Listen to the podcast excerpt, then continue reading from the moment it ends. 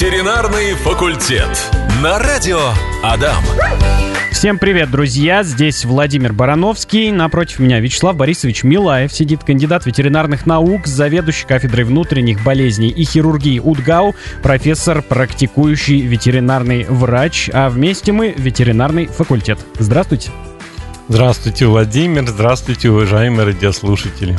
Традиционно встречаемся с вами здесь, на радио Адам, говорим про наших любимых домашних животных. И сегодня тему взяли непростую, тему актуальную, животрепещущую. И она не совсем про домашних животных, она про животных из приюта. И первый вопрос, Вячеслав Борисович, у меня к вам.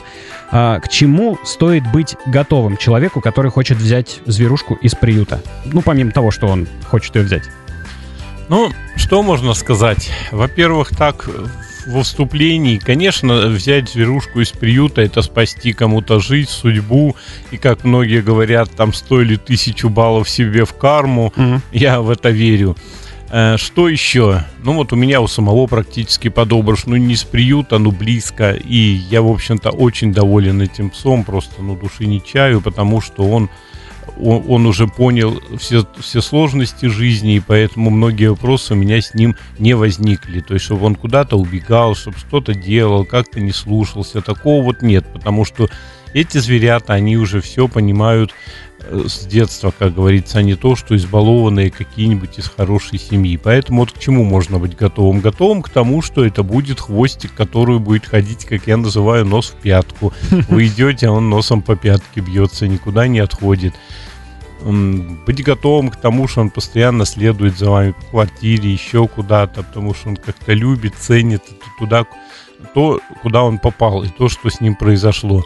Ну, конечно, есть и минусы. Минусы в чем заключаются? Они заключаются в том, что мы не совсем понимаем, что мы берем вообще. Ведь вот в чем э, заключается, допустим, когда берешь животное породистое, мы прежде, прежде всего берем зачастую их мозги. Мы примерно понимаем, что с ними будет, они предсказуемы. Вот лабрадор, он по-своему предсказуем, немецкая овчарка по-своему. Берешь лайка, лайку, понятно, это охотник. То есть э, по породе многие вещи все уже описаны, предсказуемы и понятны. Здесь не поймешь, какая порода и что с этим делать. Поэтому вот, конечно, нюансы поведенческие могут возникнуть. Но, повторюсь, это все, в принципе, корректируется довольно неплохо. Какие-то проблемы со здоровьем могут возникнуть. Ну, то есть э, надо понимать, что вы берете. Взрослое животное с какими-то уже болезнями. Или щенка без болезней, ну, может быть, э, с чем-то вот, с каким-то наследственным. То есть, ну, вот такие вещи. Может быть, проблемы с питанием первое время. Вот ел одно, потом перевести на другое питание. Ну, это, как правило, неделя-две, и все это заканчивается. Ну и зачастую эти животные, конечно, иногда не социальны. То есть вот его берешь, а он боится всего, шугается, не подходит, вот, вот как бы такое. То есть всего боится, каждого шороха, каждого звука, куда-то пытается убежать, спрятаться. Часто бывает так. Но поверьте по опыту, вот все это проходит. Любовь, ласка и э, время, проведенное с этим животным, за месяц и делают свое дело. И может быть там полгода пройдет, где-то два месяца, где-то три месяца, может быть. И животина становится нормальная и вполне социальная, и все хорошо. Ну вот моя история опять. У меня щенок, ну два месяца где-то его подобрал, два с половиной, два, два с половиной месяца ему было. И вот он не шел гулять вообще никак. Это была зима, он намерзся в феврале. Он еще как-то до лифта идет, в лифте едет, но из лифта его вытащить можно только волоком уже или на руках. Вот он упирается всеми четырьмя лапами, не идет и все. У нас была проблема, да. Он выходит на улицу, он, он шугается, он не свои дела делает, а смотрит, как бы что-то не случилось. Я помню ситуация, взяла и белка прыгнула, он уже вроде бы дела там свои начал делать. Взяла и белка с, с дерева прыгнула на землю, у него такие глаза и все, и потом Шуганулся. жена говорит, мне на работу идти надо, мы полчаса сделать ничего не можем, я опаздываю, все, он после этой белки там такое удивление было, и даже не испугался, а какое-то удивление неподдельное. Вот такие ситуации были. Ну, не шел он, вот это сложности были. Но постепенно, не торопясь, допустим, не дергали мы его, и все пришло в норму, и все хорошо. У меня никогда проблем никаких не возникало с туалетом дома, или чтобы он что-то погрыз, все, все это пришло. То есть, вот как бы, ну, вот такие нюансы. Вячеслав Борисович, есть у нас сообщение от Егора. Он рассказывает про лесу, которая всем достаточно давно полюбилась. Э, Лиса из Чекирила. И гуляет видео сейчас по интернету. И вот Егор тоже присылает видео здесь с камер, прям что лисичка последнее время появляется с капканом. В, кап в капкан попала и прямо с ним гуляет. И вот Егор спрашивает, а как долго может лиса прожить с капканом и может ли сама освободиться? Крови, говорит, нигде не было, видимо, капкан не зубастый. Ну да, я эту историю знаю. Мне присылали то ли Вайбер, то ли как-то присылали мне этот вопрос. Ну не Егора, какая-то другая девушка посылала. Я вот с удовольствием готов помочь, допустим, и, и он пишет, что никто не может снять капкан. Угу. Да, да мы и капкан снимем, мы все сделаем. Это вообще не вопрос. И не первая э, леса у меня в практике такая. Главное ее поймать. Вот как поймать, я тоже здесь не могу помочь, но я не могу в Чекириле сидеть там и ловить ну, лесу, ну, я не ловчий. Поэтому надо хотя бы сделать какую-то клетку, может быть, такую довольно большую, и чтобы эта клетка закрывалась, скажем, на пружине, или вот э, дверка этой клетки сверху вниз опускалась, чтобы лиса зашла, допустим, за мясом, увидела там мясо, схватила, дернула за это мясо, клетка закрылась. Вот примерно такую ну, как бы надо, надо сделать штуку, и может она и попадется. Лисы хитрые, конечно. И это если попадется в клетку, пожалуйста, привозите в клинику, привозите нам, все мы сделаем, я говорю, и обработаем, капкан снимем, рентген, и посмотрим, что сделать. Но у меня были лисы такие, некоторым я просто конечность ампутировал, потому что кость так была разбита, что ну, нецелесообразно было ее лечить, но при этом они прекрасно жили, и потом от людей вот я рассказывал, убегали, в Чайковском была ситуация, жила-жила лиса на огороде, ну, где-то в вольере жила у них, а потом убежала в природу и прекрасно потом жила и приходила вроде даже к ним там. Поэтому это все делается. А вот что с капканом? Может он сам, конечно, отвалиться, может вместе с костью отвалиться, если там сильно ударил, то есть там некроз э, кости будет, и, в общем-то, он отпадет.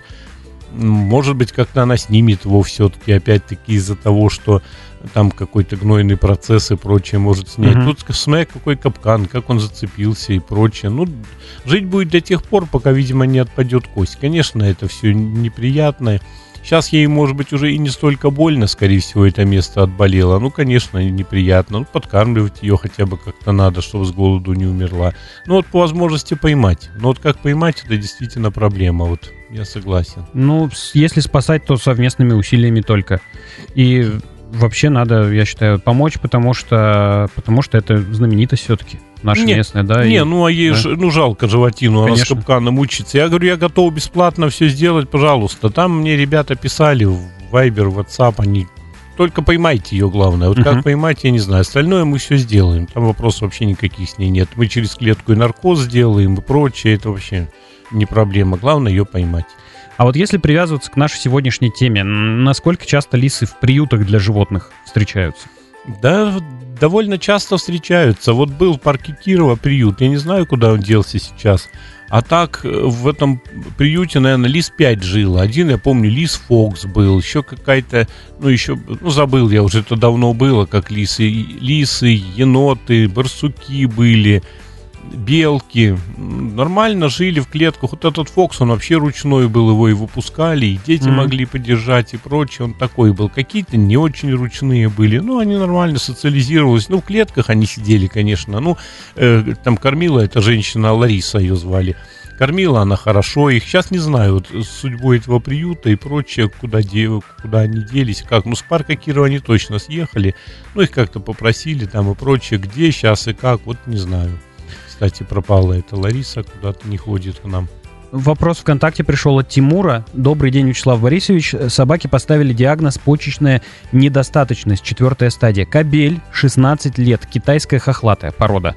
Есть ли шанс на благоприятный исход? Спасибо. Ну вот понять бы причину почечной недостаточности, из-за чего это. Может, там одна почка совсем не работает, одна почка работает как-то, есть ли камни или нет камней. Ну, в принципе, таких животных лечим мы и тянем, как мы говорим, тянем мы их. Это больше для кошек свойственно, конечно, потому что у кошек это проблема. После 8-9 лет у кошки может э, наступать хроническая почечная недостаточность. Для собак, ну, посложнее. Но все это решаемо. Там и подбираются и препараты, и прочее. Надо понимать, повторяю, опять острая это почечная недостаточность или хроническая, я тоже вот из этого просто не знаю. То есть ХПН это или ОПН. Так есть урологи. Вот у нас уролог занимается, она очень много вытягивает всех этих пациентов. Угу. Вячеслав Борисович, когда приходим в приют, видим а, большое количество различных животных. Про поведение уже чуть-чуть сказали в начале. А, а есть такие, которые прям вот особняком держатся, их никому не подпускают, и к ним тоже никого не подпускают, потому что они ведут себя агрессивно. Но вот если влюбился ты в эту собаку или в эту кошку, как быть? Это какие-то длительные свидания нужны, длительные встречи и работа, наверное. Ну, если в такую влюбился, знаете, сложно влюбиться в сложного человека или в сложное животное, да, проще влюбиться тот, который, э, ну, в того, который обладает определенными такими, ну, харизмой, скажем, mm-hmm. определенной, да, вот в таких влюбляются легко. Ну, если в такого влюбились, ну, прямо, ну, молодцы, молодцы.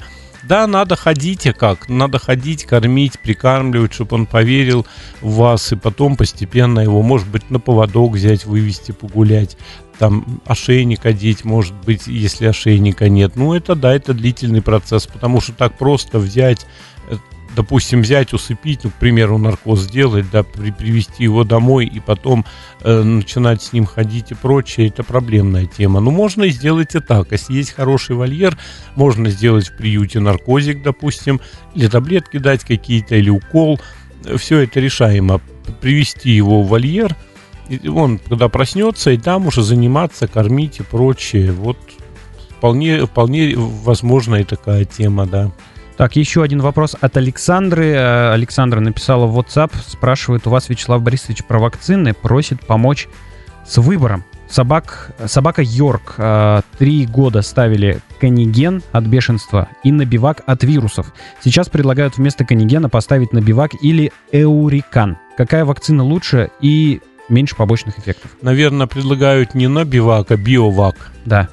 Ну, вот, к сожалению, да, в связи с этой ситуацией на, на биваке пропали. Мы действительно вакцинировали годами этими набиваками. Все, в общем-то, было хорошо, они пропали. Ну вот, если есть Эурикан, это хороший выбор, потому что Эурикана мы работали наравне с Набиваком, и все было хорошо. Биовак это вакцина для нас относительно новая, мы ее мало знаем, но она вообще старая, дав, давнишняя вакцина, чешская – Поэтому, в принципе, можно ее. Но я бы выбор сделал бы на Урикан, конечно. Полный комплекс эурикана, чтобы бешенство там было, лептоспироз, ну, все эти вирусные инфекции. Это хороший выбор. И от того, что, допустим, всегда был набивак, набивак, а теперь вы эурикан делаете, ничего страшного в этом нет. В этом ничего плохого. Пишет Мария, переживает по поводу кота здесь. Вячеслав Борисович, вопрос к вам. Помнят ли кошки и коты о плохом? У нас кот 11 лет ему. Я его наругала, шлепнула по попе, а потом еще случайно чуточку прищемила хвост дверью межкомнатной. Выгоняла из комнаты в тот момент. Помнит ли он об этом, э, что я его поругала? Спасибо. К счастью, животный не злопамятный, и ничего такого он помнить не будет, что вы наругали. Другое дело, что он будет помнить, может быть, какой-то болевой вот этот момент, когда хвост прищемили дверью. Ну, будет аккуратно, или, может, даже в комнату в эту ходить не будет, или будет э, вот дверной проем быстро пробегать. Тут будет, ну, потому что выработалось уже такой, выработался безусловный рефлекс. А так, зла они не помнят, не волнуйтесь. Ветеринарный факультет. Возвращаемся мы к вам, друзья, здесь на Радио Адам. Давайте посмотрим, у нас э, вопрос. Так, вопросов пока... Ага, Сейчас, э, Вячеслав Борисович, вопрос следующий. Есть, э, как животные социализируются после приюта? Что им в этом помогает? Как животные социализируются? Угу. Ну, по-разному. В принципе, помогает терпение, доброта, дружба, общение тесное. Надо понимать, что животные, вот собаки особенно, они любят даже не того, кто их кормит, а того, кто с ними играет, от того, кто с ними гуляет. Это надо вот четко себе запомнить, потому что многие люди думают, а вот я кормлю, значит все хорошо, он должен быть благодарен. Но давайте мы и на свою жизнь перенесем. Сколько ребенка не корми, он будет любить того, кто больше с ним общается, гуляет, может быть, друга своего какого-то, ну, примерно, примерно тянет этого ребенка к этому другу, потому что есть общее общение. Так и у собаки или у кошки у них есть общее общение. Поэтому надо просто общаться, уделять время, погладить, там поиграть, еще что-то, чтобы такая вот доверительная обстановка выработалась. Вот очень важное условие социализации. А так, ну, все по-разному. Иногда социализируются лучше, когда другие животные э, дома, и это животное старшее, допустим, оно учит, ну, к примеру, как бы старший кот. Вот у меня даже недавно ситуация, там у, у друзей есть кот Тима, да, они завели еще кошечку маленькую. И вот этот Тима ухаживает за ней, кошка уже к нему, а ей, скажем, три месяца, по-моему, она уже к нему, общение такое, все, у них идиллия, они друг друга как бы понимают, Тима воспитывает. То есть, если вот такая ситуация в доме, это вообще прекрасно. А многие старшие животные очень хорошо принимают, как бы маленьких. Бывает наоборот, не принимают, ревнуют и прочее. Тут сложней. Тут надо самим уже тогда заниматься с этим животным. Гулять. Ну вот гулять опять, чтобы не было шума, может быть, чтобы не было каких-то больших компаний. То есть вы должны быть ближе с ним.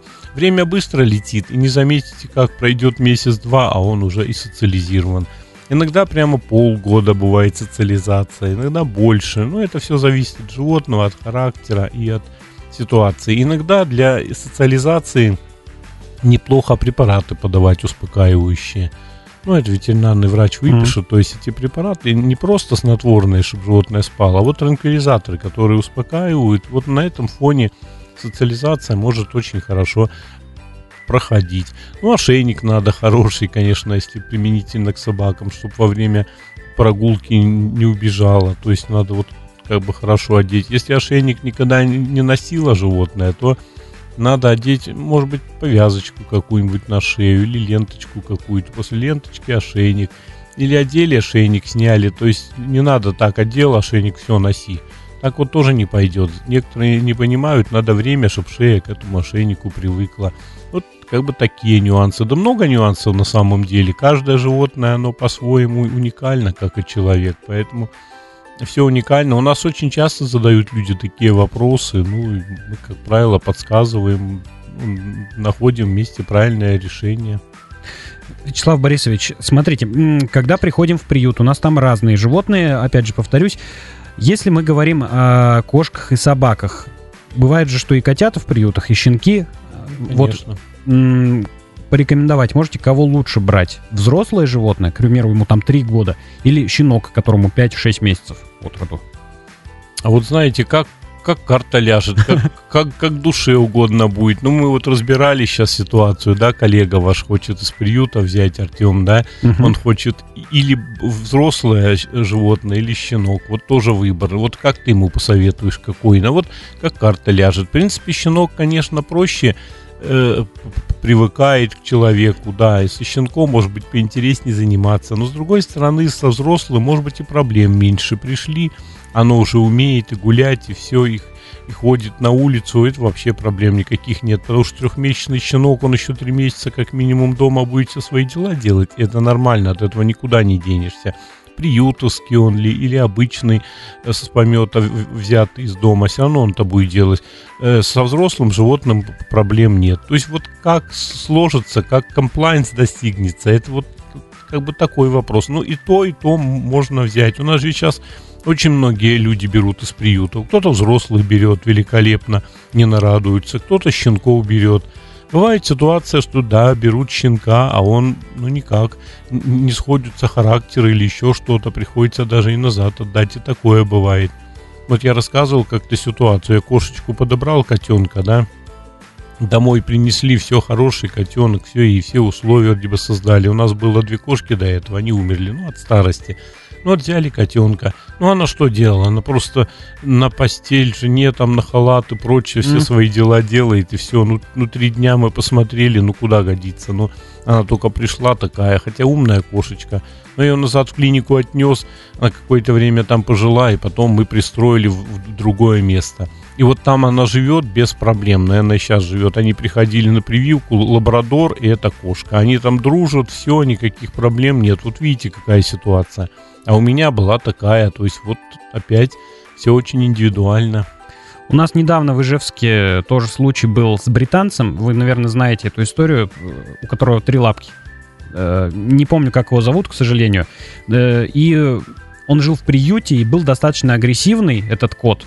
И в итоге нашлись хозяева, которые его взяли. Вот а, безлапый красавец-британец сейчас открыл Ижлайф, Мгм. как раз там статья про него. Шерл, вот, Мгм. Шерл.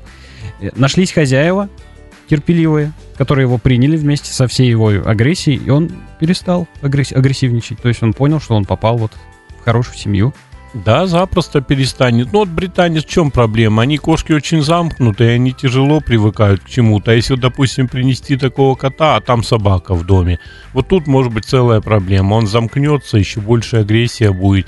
А если взять кота и никого больше нет, детей, которые его там тискают, собак, которые лают его как-то, он за месяц-два привыкнет и будет все хорошо, конечно. У меня лично почти все животные подобранные. Вот сколько у меня их было, у них куча собак и кошек было, они все подобранные были. Все нормально. Ну, потому что, видимо, одно дело, когда приют, да, это как такое большое общежитие для животных, а другое дело, когда тебя приносят, у тебя появляются свои собственные хоромы, в которых тебе уютно, тебя кормят, любят, играют с тобой.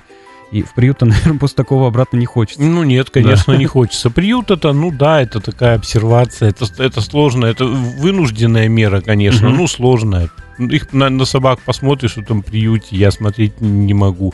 Как они на клетке прыгают, они пытаются там, ну, общаться и как-то прямо у меня чуть не слезы наворачиваются. Ну, там всех хочется забрать, всем Всех хочется, помочь, забрать, да, да, да, ну да. как? Ну как, куда ты всех возьмешь, конечно. Действительно некуда. А вообще, еще такой вопрос, вот э, какие, что должны делать сотрудники приюта, прежде чем передавать питомца хозяевам в новые руки там? Прививки они ставят сами? Ну, как правило, животные уже и привиты, и, как правило, кастрированы. Это уже все делается. Это, в принципе, хорошо. Хотя, с другой стороны, я, может быть, и не кастрированного взял. Лучше сам бы кастрировал, чтобы уже точно было все без вопросов, без всяких осложнений. Ну, в этом плане все нормально. Что должны сделать сотрудники приюта? Да, помочь выбрать животное. Они же знают характеры своих питомцев, они знают многое о них, поэтому чисто вот помочь, может быть, обработать от глистов, от блох, ну или это дома можно сделать. Это все как бы индивидуально, это надо смотреть.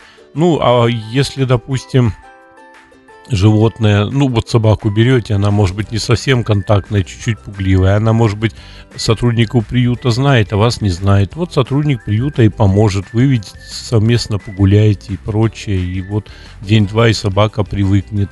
Самое главное совет, и они должны понимать, вот что подходит, какой он тут питомец, потому что каждому человеку и питомец-то свой, мы же ведь М. по характеру тоже подбираем друг другу. Поэтому одним как бы нравятся очень спокойные, другим нравятся наоборот ш- шебутные. Иногда, ну, не складывается. Вот думаешь, вот эту животину ты возьмешь и все будет хорошо. А вот не складывается почему-то, не складывается все. А с другой, которую ты и не думал, вот все складывается. Так что вот в этом сотрудники приюта должны помочь. Да они и помогут, я уверен. Александр к нам снова с вопросами спешит, э, снова про вакцины спрашивает, говорит, спасибо большое за ответ, во-первых. А, можете посоветовать какие-то хорошие российские вакцины, полные комплексы, если Эурикан исчезнет, то в следующем году придется прививать снова чем-то новым. Ну, во-первых, знаете, я не думаю, что вам прямо надо на год так загадывать. Ну, как вариант, можно купить вакцину и в холодильнике ее хранить. Сейчас тот же Юрикан, потому что они сроки у них до 25 года, то есть сроки большие, на следующий год вам хватит. Ну, если срок позволяет там. Это первое. Во-вторых, я думаю, все равно появится. Ну, не может быть такого, чтобы мы уже остались без вакцин. И тут дело не в санкциях ведь с этими вакцинами. Я думаю, дело в том, что логистика нарушена. Просто перестали поставлять вот из-за этого Мгм. все. А так вроде бы это не санкционный товар. Никто не говорил там, что ну, это санкции. У нас со многими препаратами такие перебои. Ну, как-то получается. Интервет-то у нас официально ушел из России, вот э, производитель Нобивака. Ну, будет параллельный импорт какой-нибудь и прочее, все равно все это будет. Он, тем более, интервет, говорят, по мелким животным ушел, а по КРС, ну, по крупному рогатому Мгм. скоту, по свиньям он не ушел, поэтому все равно все это будет. Но там просто объемы большие, поэтому они уходят. А сроки рынок- годности? Тоже длительные, наверное. Ну, сроки годности вакцин длительные, да. Да, я вам говорю, это до 26-го, вот у меня до 25-го года вакцины еще были, которые сейчас уже кончились, поэтому не особо. Ну, а что из советских? Ну, вот Астерион был из российских, значит, советский я вспомнил. Значит, э, ну, они действительно советские еще и были, я просто ИПМ-ку вспомнил советскую. Значит, вот Астерион был для собак неплохой. Он тоже с набиваком разрабатывался. И, в общем-то, вот он появляется. И, в общем-то, ну, мультикан есть такой комплексный наш. Но мы с ним давно не работали, с мультиканом, честно скажу. Кто-то работает и ничего, ну, больше там отека возникает э, на месте инъекции. А насчет напряженности иммунитета сложно сказать, и поэтому я лично в своей клинике, ну, не применял это, чтобы у меня уже точно было максимум все хорошо. Поэтому был набивак. Тем более разница в цене совсем небольшая, пусть 200-300 рублей. Ну, что это цена, если пересчет на год, да, это же не постоянно такое повышение. Поэтому вот смотрите, можете как вариант урикан закупить в холодильнике, в двери храните, ничего с ним не будет. Можете вот как бы подождать. Я думаю, не останемся мы без вакцин. Так что не волнуйтесь, Александра. Говорили с вами сегодня, Вячеслав Борисович, про лис. Ну, это из, из экзотики есть такой, да, угу. в приютах. А ежики бывают в приютах? Бывают. Ну вот в этом приюте, про который я говорил, парке Кирова, были ежики, жили они. Ну, по разной ситуации они попадали. Кто-то без лапы попал, там где-то там лапку потерял, еще какие-то проблемы были. Ну, попадали, выкармливали. У меня у самого история была. Я там в огороде копался, и это где-то был, наверное, начало мая, вот это, по-моему, такое время было, было очень холодно. я под кустом нашел ежонка. Ну, он у меня поперек на ладони умещался. Маленький, все, он уже умирал. Отогрели, жена его кормила молоком из пипетки, прям по капельке, пипеточкой, там ни одна соска ему не подходила. Прям вот капали, капали, капали молоко и грели. Он начал есть, все, прям обычным коровьим молоком мы его выкормили. Потом дальше мы ему уже мяско давали. Они же ежи довольно всеядные, поэтому там говядинку, фарш такой чистый говяжий и прочее. Ну и вырос такой, мы его фунтиком назвали. Такой фунтик вырос, мы его таскали на работу, едем там, с собой везем куда-то еще. Он все с нами в коробке ездил, этот фунтик. Он уже был такой довольно ручной и прочее. Ну вот Потом, правда, его в теплицу посадил уже осенью. Ну, думаю, ну что, еж вырос, ну вот что с ним? Или его укладывать в спячку дома? Я знаю, это не совсем хороший вариант. Каких-то таких вольеров у меня не было. Но я его посадил в теплицу, в теплице уже ничего не было с условием так, чтобы он мог выбраться, но с трудом. То есть не просто так. Но вот он все-таки нашел выходы, и через несколько дней он перелез через мои ограждения, прочее, ушел. Ну вот раз ушел, значит и выживет, я считаю.